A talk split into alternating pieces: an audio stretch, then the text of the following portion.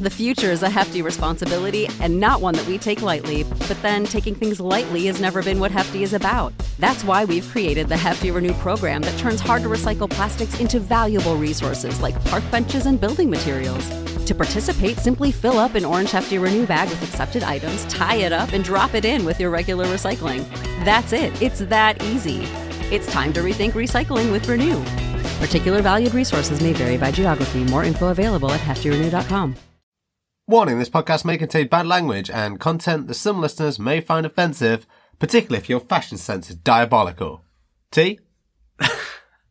Firstly, just because I'm in a moo doesn't mean I have poor sense of fashion. How do you know I wasn't just bringing you in?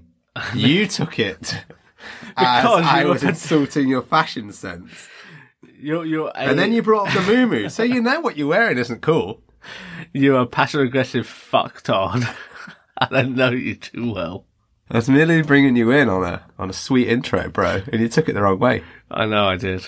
I apologise. How's your uh, Are you, wait, just to be clear, are you apologising to me or to that moo It's a Looney Tunes moo What what's there to apologise for?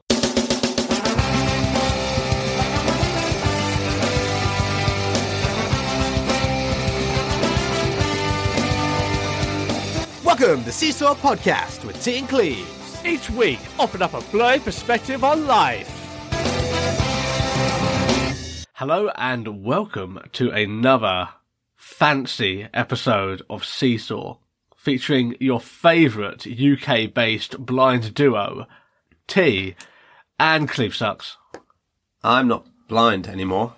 I'm no longer registered blind. I'm registered severely sight impaired. Yeah, that's a weird thing that's happened. I, I don't get it, really. Not allowed to call me blind, you ableist fuck. Fucking ableism. So, Cleves, how are you?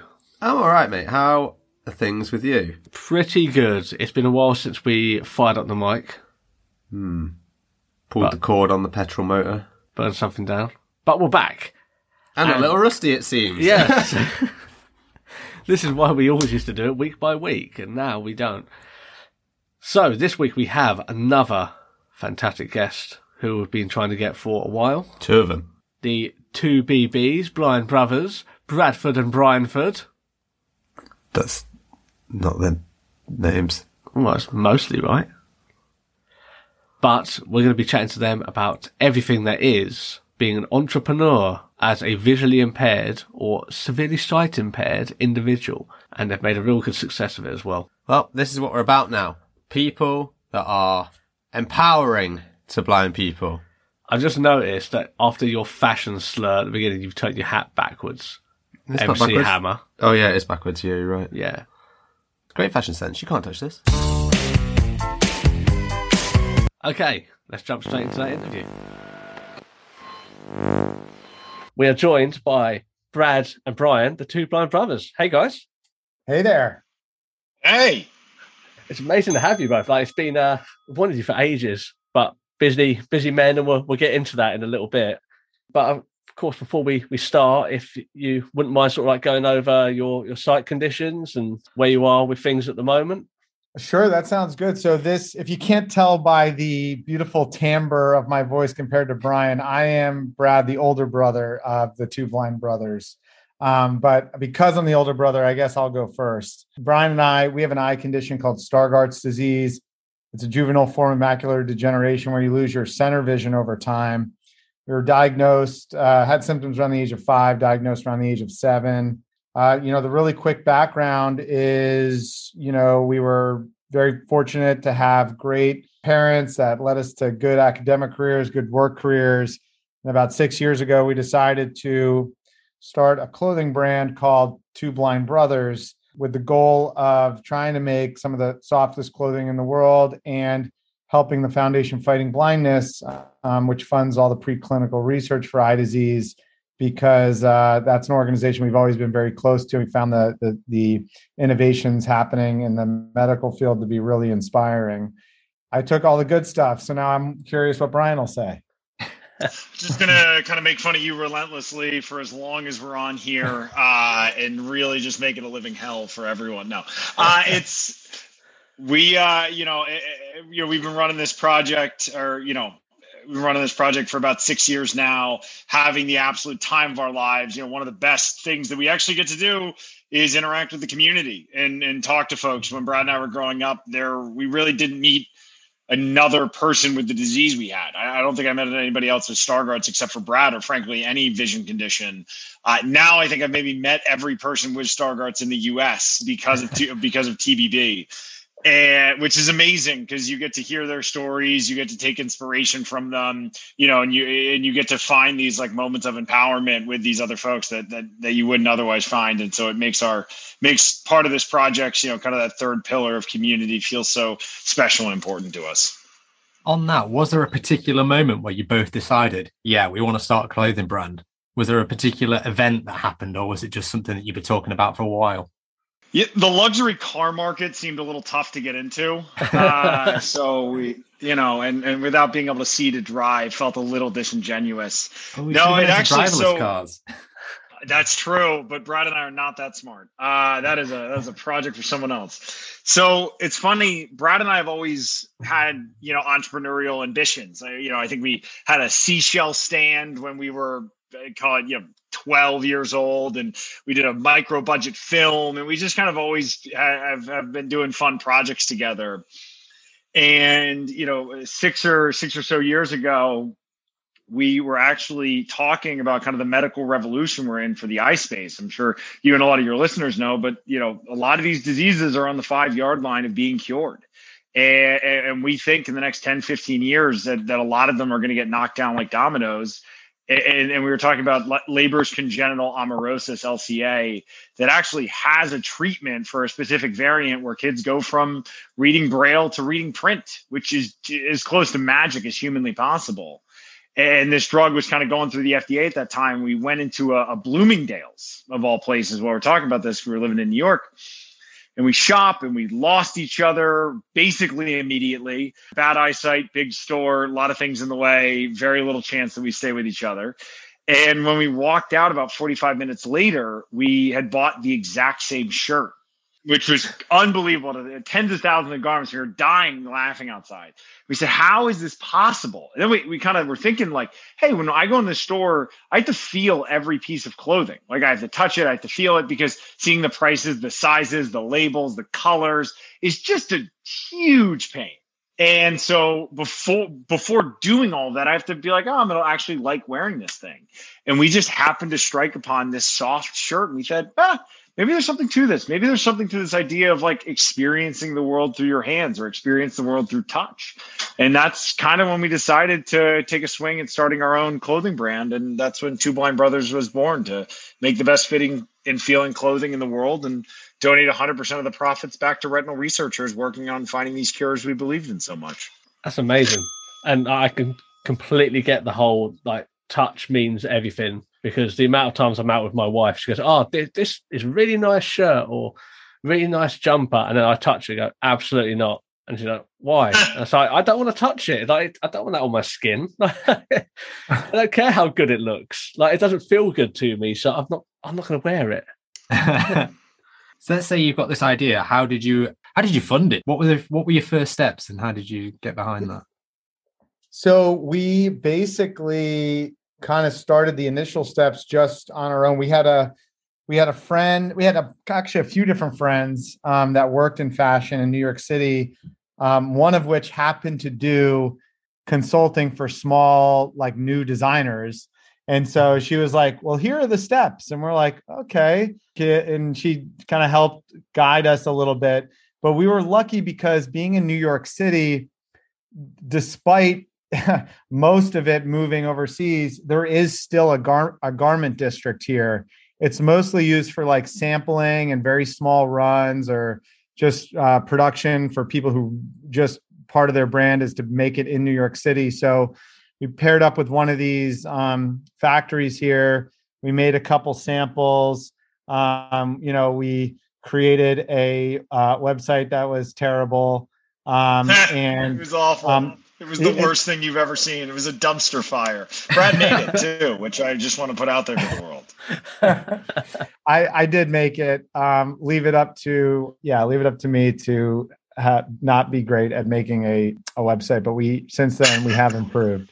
Actually, one of the big things that happened is, you know, so we had decided we were going to invest a little bit in this, but we thought what was going to happen is we would sell our shirts at like Foundation Fighting Blindness events and on Foundation Fighting Blindness of social media. Maybe we do a fun- Facebook fundraiser here and there. We ended up getting very fortunate early on with some publicity, and you know, some of the initial traction really helped us from both kind of getting us to mentally decide to run at this as hard as we could and helped with you know making the decision to finance it self-fund it and that's kind of how we got started amazing. I mean was it intimidating of course like fashion is kind of a like the viper pit isn't it? Like there's so many brands out there and going yeah. into that that industry like how was that?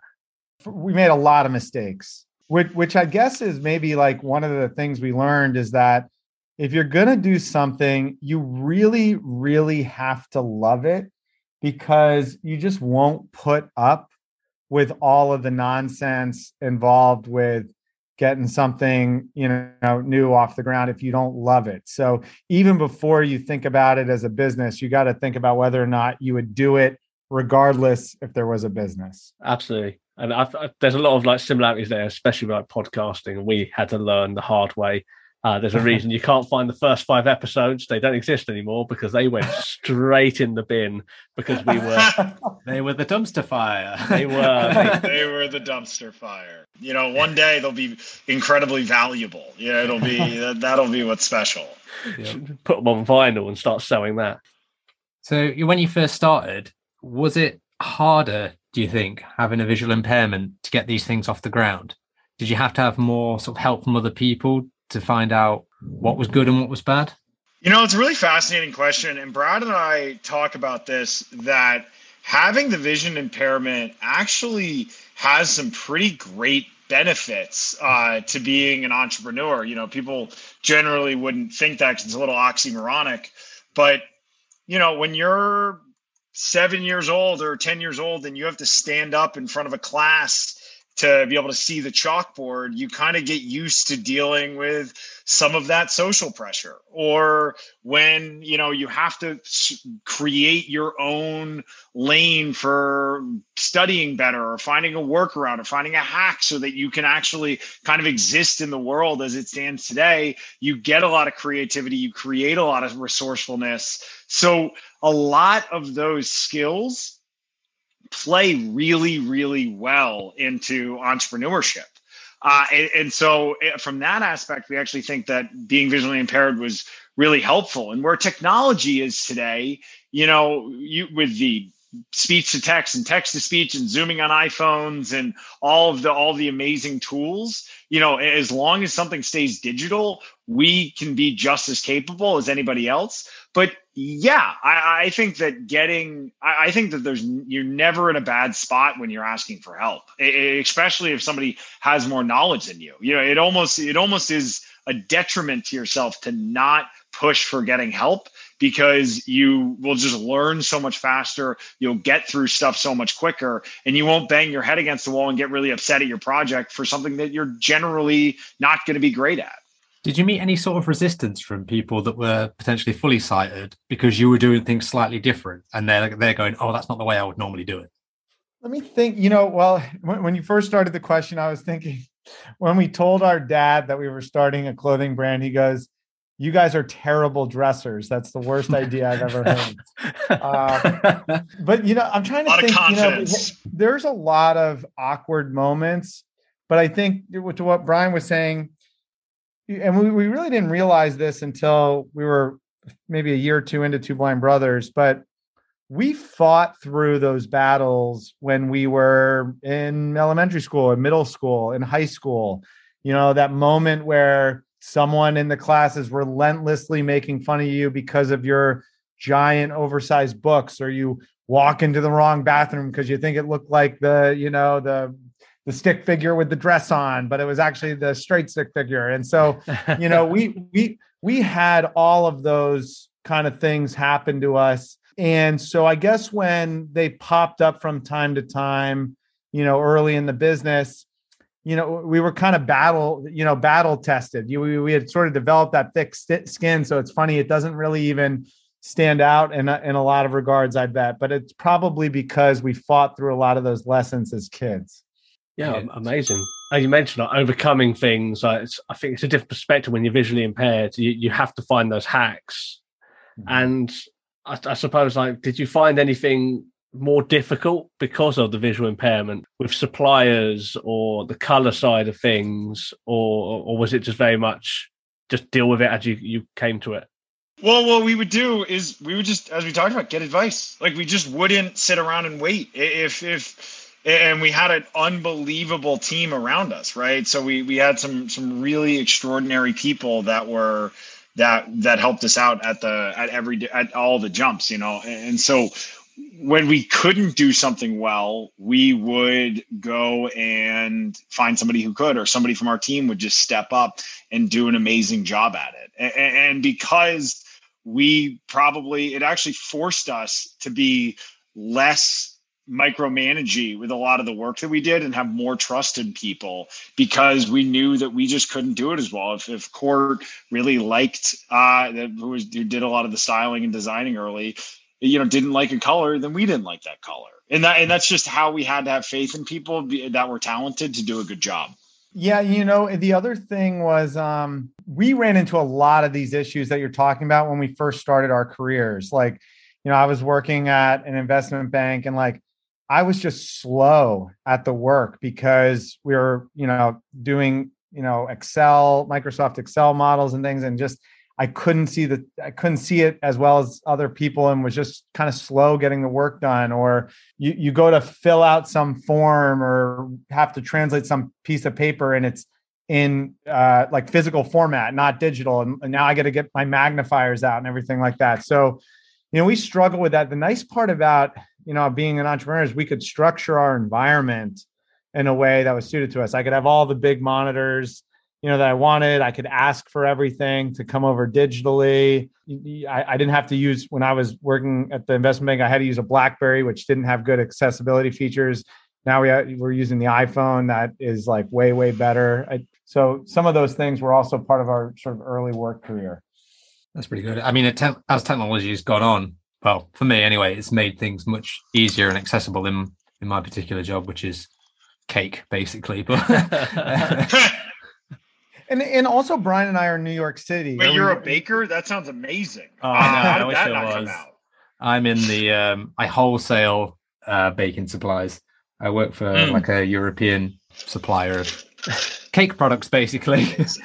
That's well, Brian loves cake, so uh, if you could see me, you would that would be obvious. but you know the other thing is we were in new york city you know i think we kind of leveled the playing field for ourselves a little bit by you know moving to a city where if we had a meeting in the city we could take public transit you know we could you know walk down the street to get something we needed you know we, we didn't rely on driving for example to, to do what we wanted to do. Oh, that's amazing and uh, that's why I, I, moved to nottingham um, just so it was more accessible because i used to live outside london and just no way of having any decent jobs because there were none and no good transport.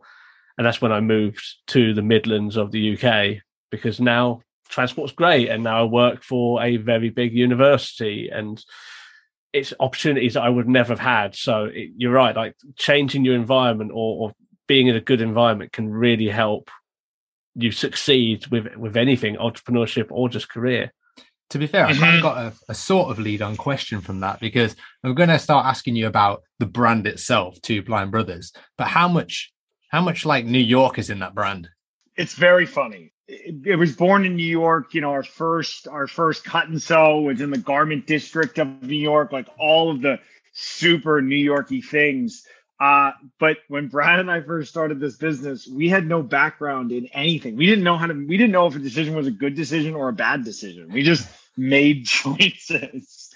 And what we inevitably did was we just made things that we would ultimately like to wear. You know, what would we love to put on? And at yeah. that time, our first product was a Henley shirt. And which, if you ask any major person, you know, any major retailer, anybody, they'd be like, well, Henleys are a subcategory of a subcategory of a subcategory. Like, don't start there. But it was the thing that we most wanted to make because it was the thing we most wanted to wear. And so, you know, as the brand has gotten bigger and our collection has gotten broader, you know, we actually stayed true to kind of that DNA of what would what would we want to put on that would make us happy? What would we want to put on that would make us feel amazing about ourselves? And that's generally our sniff test for everything we make is you know is this is this are we so proud of this we don't want to take it off and so i don't know how much new york uh, influence that. But I will say I've worn every garment of our clothing out in New York, and I have not gotten turned away once, which is a, a, a big a big testament to either the bouncers' relaxedness or how wonderful our clothes are. That, that's amazing. I suppose, sort of leading on from that, do you find now that you're sort of leaning more into the trends because you you've sort of learned those lessons, you, you're getting more entrenched, you've got a great team around you, like you've said. Is it still very much like leaning into the we wear what we want to wear and it that's still the design ethos or is it a bit more what's currently hot? You know what are the good colors this year? and all, all of that stuff that's in the fashion industry.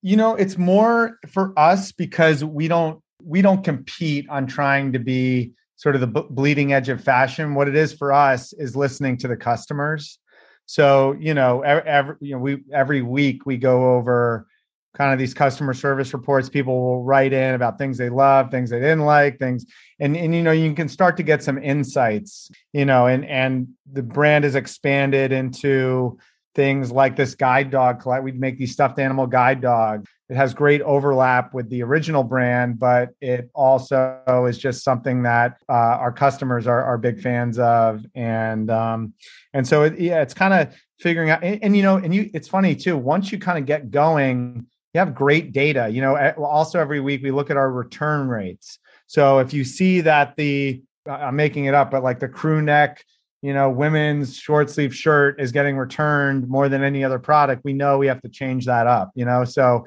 so it's listening to that customer feedback. In terms of the sort of clothing side, at the actual brand itself, where do you think it sort of sits in the market? Do you think there's anyone that is not necessarily a competitor, but maybe a peer or something like that? maybe a brand that is made by someone that's not visually impaired, for example? Yeah, you know, it's interesting. We we get asked we get asked, you know, who are our competitors a lot whenever we're talking to kind of any any sort of larger business folks, and it, and it's interesting because Brad and I just believe that in the modern era, right, where social brand uh, social media can help you find super targeted, super niche, hyper focused audiences you know you can find the people that care especially when you're smaller enti- singularly about your thing you know the, we could find the people that care most about vision impairment in the entire world.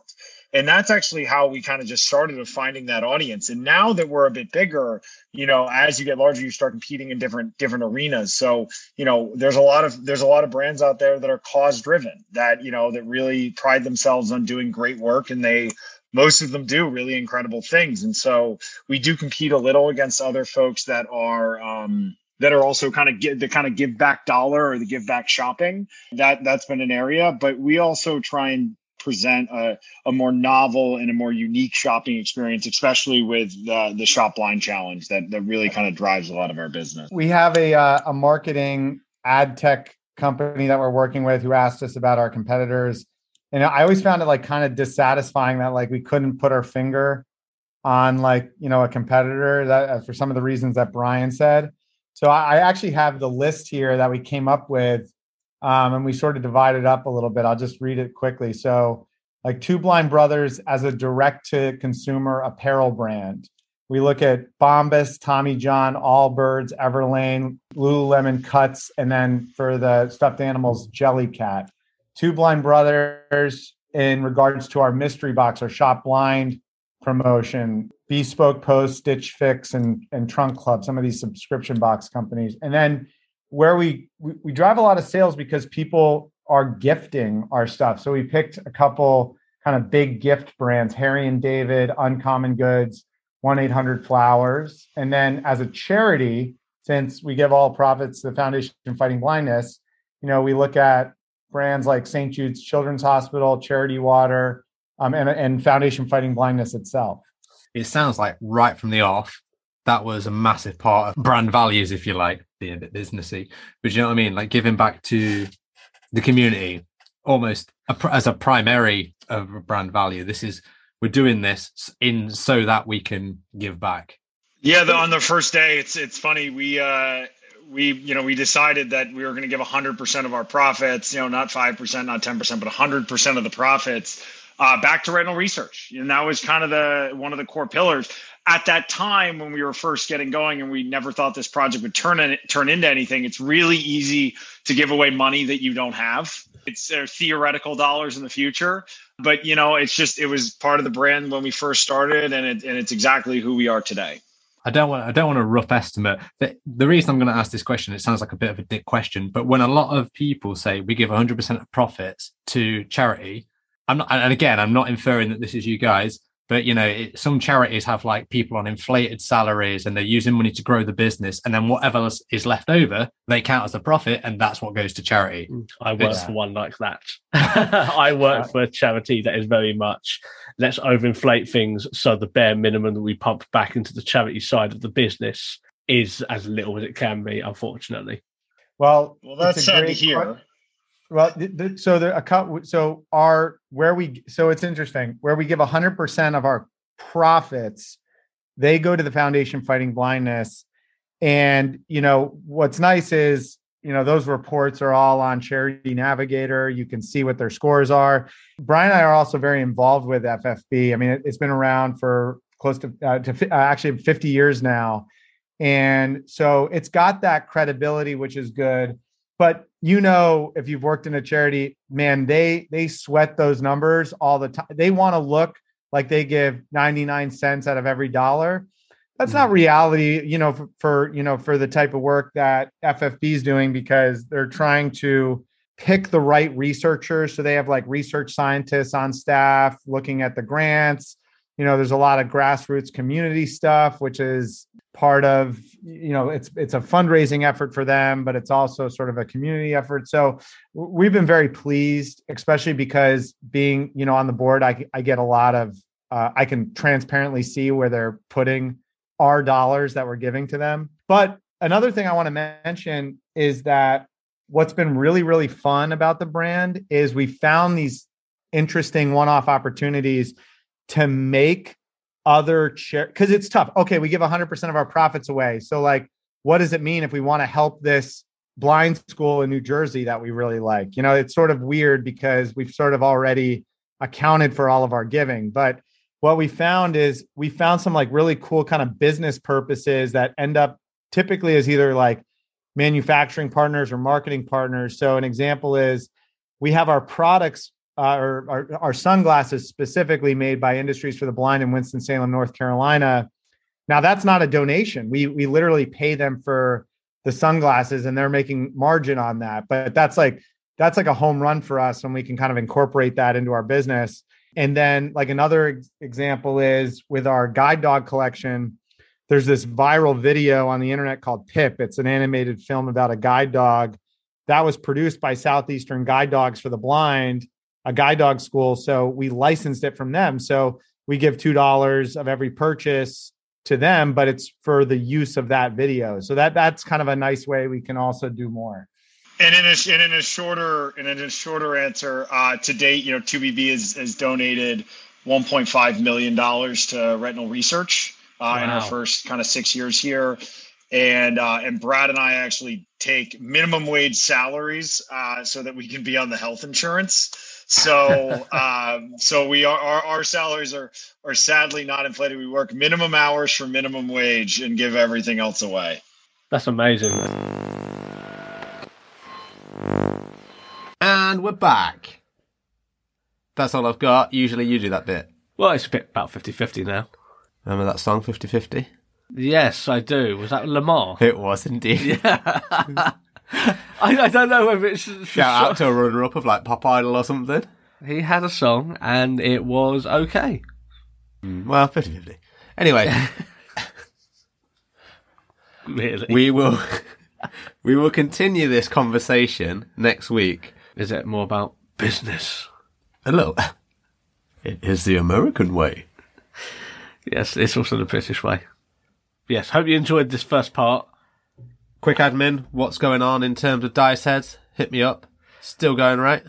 Yes, so Dice Strongly. Heads would have concluded at this point, but we have some special episodes with the rap party coming up. So if you haven't listened to the entire campaign, go back and listen to it because the rap party will be coming out this week. All right, till next week. We'll see you then. Sayonara.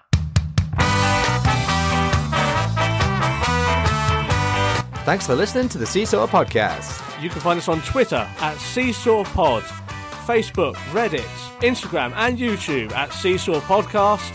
You can also email us at seesawpodcast at gmail.com. Like, rate, review, subscribe, and then you can also find us on TikTok, but get us on all the other places.